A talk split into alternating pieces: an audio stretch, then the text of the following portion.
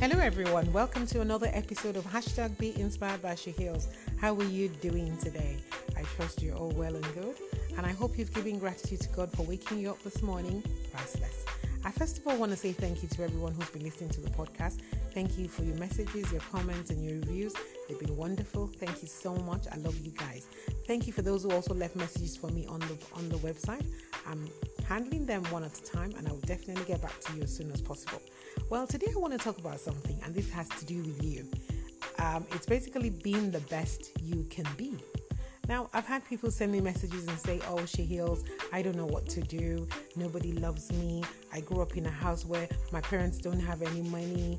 I can't think of anything. Nobody wants to help me. This and that. You know, they've gone on and on and on and on and on. But the point is this, and I must be firm on this if you want to make a difference, you got to change your life.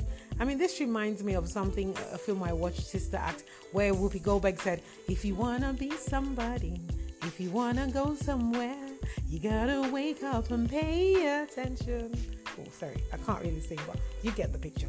If you want to be somebody, if you want to go somewhere, you got to wake up and pay attention. Now, what does that mean? It's simple.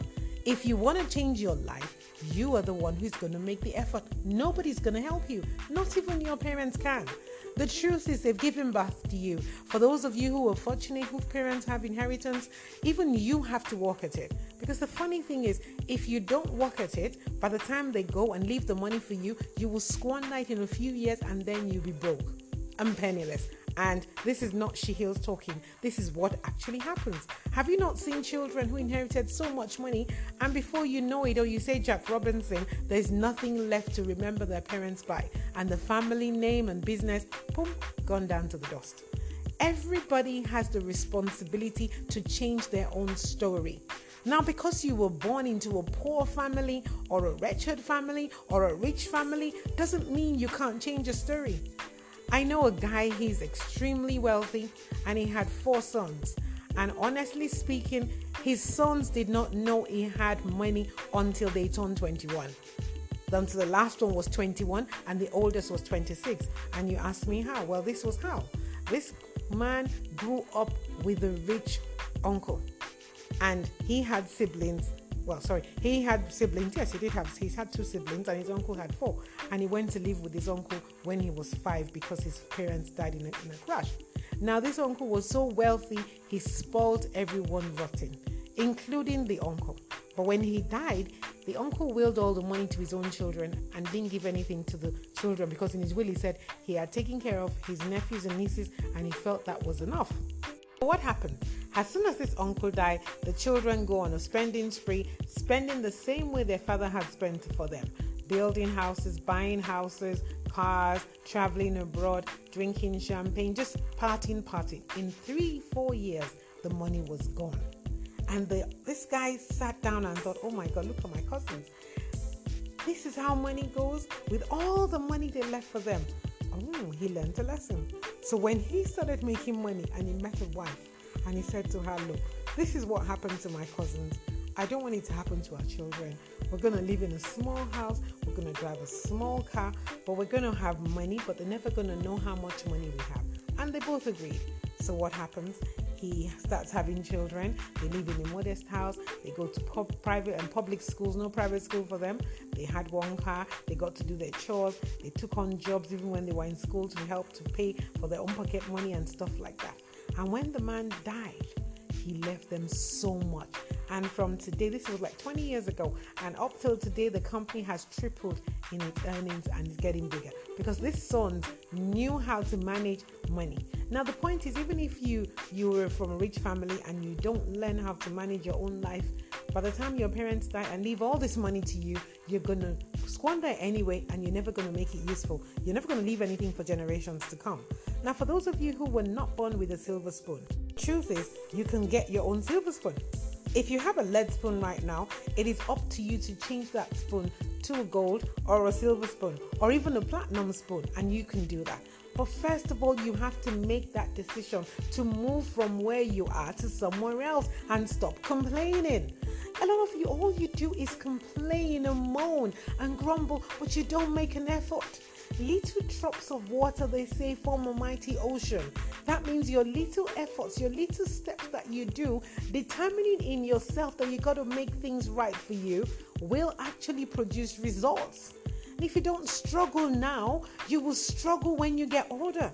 If you struggle and work hard now, and with God's blessing, you would make it. But it takes you making an effort.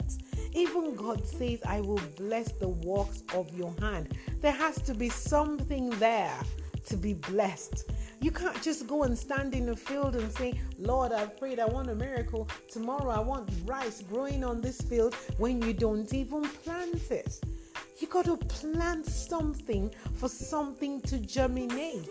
You got to do something. And that goes for school. Pay attention to your studies.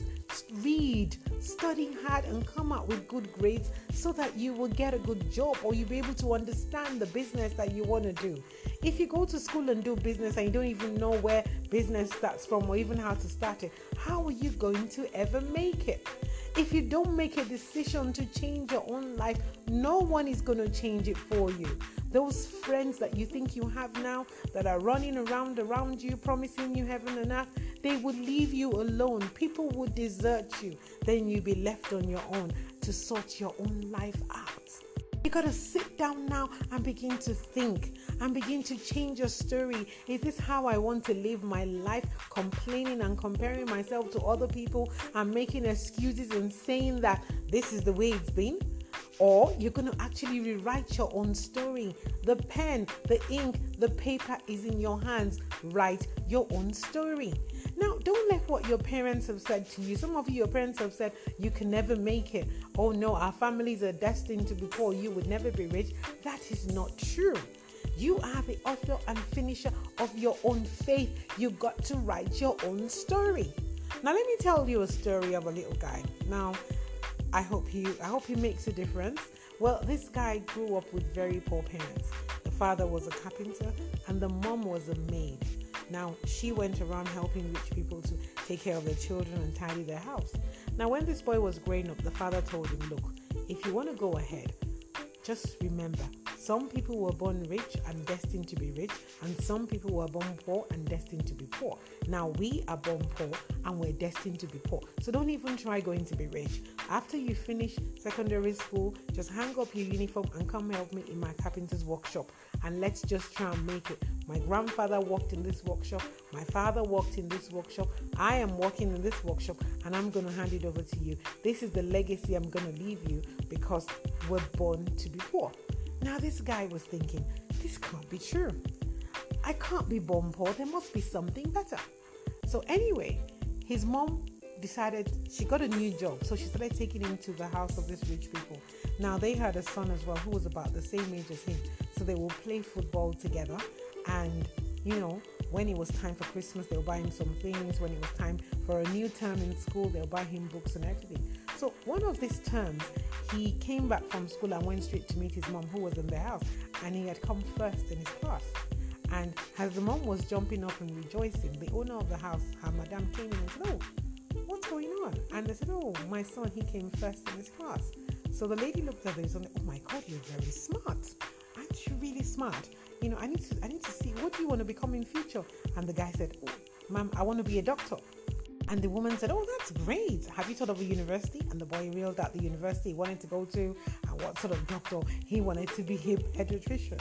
And the woman goes, Oh, that's such a big word for a little boy. He said, Yes, I've been reading up on it. And she said, Why do you want to be a pediatrician? I said, Well, it will make my work easier. Because if I look after old people, you can never tell when they're better. They'll keep mourning and mourning. But if I look after children, as soon as they're better, they, I, w- I would know. So that will make my work easier. And the woman laughed and said, You're such a smart boy.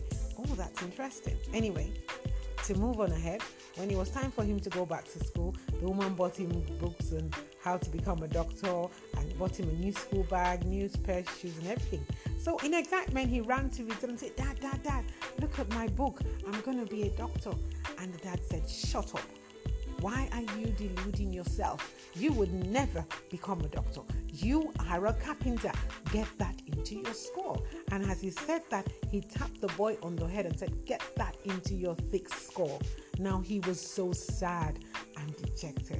And when the mom came, the dad was cross with her and said, Why do you keep taking this boy to these people? Why do you make him change his mind go all whoppy? He's gonna he's gonna lose focus. He's supposed to be focusing on this carpentry, but you're making him focus on becoming a doctor. He will never become one. But the mom didn't believe that. She kept quiet and left and called the son and said, Son, don't worry, you are gonna be a doctor. I will pray for you. You will not be a carpenter. We cannot all be carpenters. Somebody has to break this destiny of poverty in our lives, and I know that it's you. Anyway, the boy was happy. Now, the boy went back to school. He hated being a carpenter.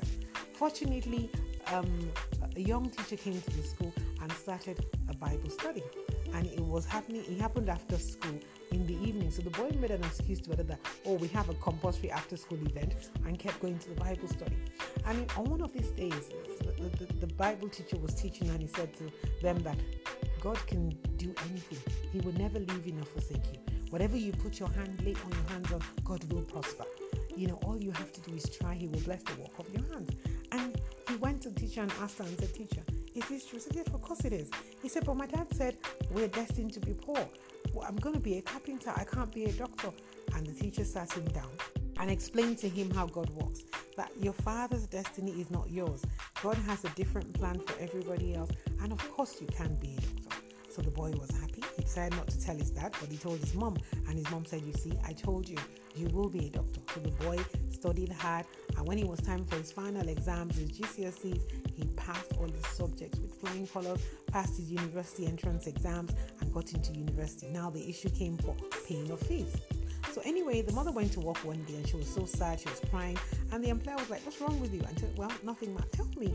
I said, "Well, my son, he got admission into medical school, and we don't even know where to begin." And he goes, "Oh, don't worry about that. We'll sponsor him. He actually got admission. That's fantastic." So they paid his way through medical school. The father wasn't happy that he was going away from home. He was grumbling and complaining that, look, you are the only boy, you're the first child, your, your two sisters can't be carpenters. You're going to let my company go down? Mm-mm-mm.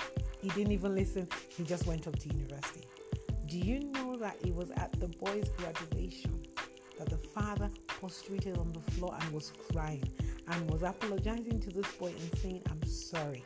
I almost derailed your destiny. I almost stopped our family from getting out of poverty. Now you're a doctor, and I thank God. Now, this is for people whose parents have told them that they can never amount to anything because they're poor. This is for people who believe that because they're from poverty stricken homes, or they grew up in poverty, or they never had anything, or their generations to come have never been anything successful, that this yoke cannot be broken with them. Of course, it can. God has a different destiny for you. Just hold on to Him and ask Him to, to bless you and meet you at your point of need. You can rewrite your own destiny. All you have to do is believe. Now, what you think is who you are and how you react. If you think you are poor, you will be poor. If you think you are rich, you will be rich because you'll begin to do things that will make you rich. Now, if it is some people that are holding you back, get rid of them. Get them out of your life. If they're not going to move you forward, then you don't need to be around them. You need to be around positive people who will motivate you. Go and look for people who know better than you. A one eyed man in a blind man's town is a blind man. But a one eyed man in people who have two eyes down is definitely odd out. You will strive to be better. And that's what you need to do.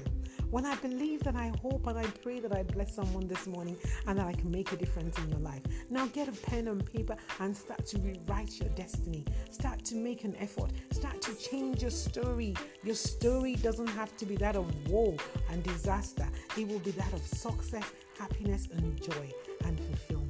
God bless you as you listen to this message. I thank you guys for always being here. And I don't forget that I love you. But also remember to be a blessing and make a difference. Have a wonderful week. And don't forget to go on the website www.shirleyhills.com. This is She Hills checking out. I love you guys.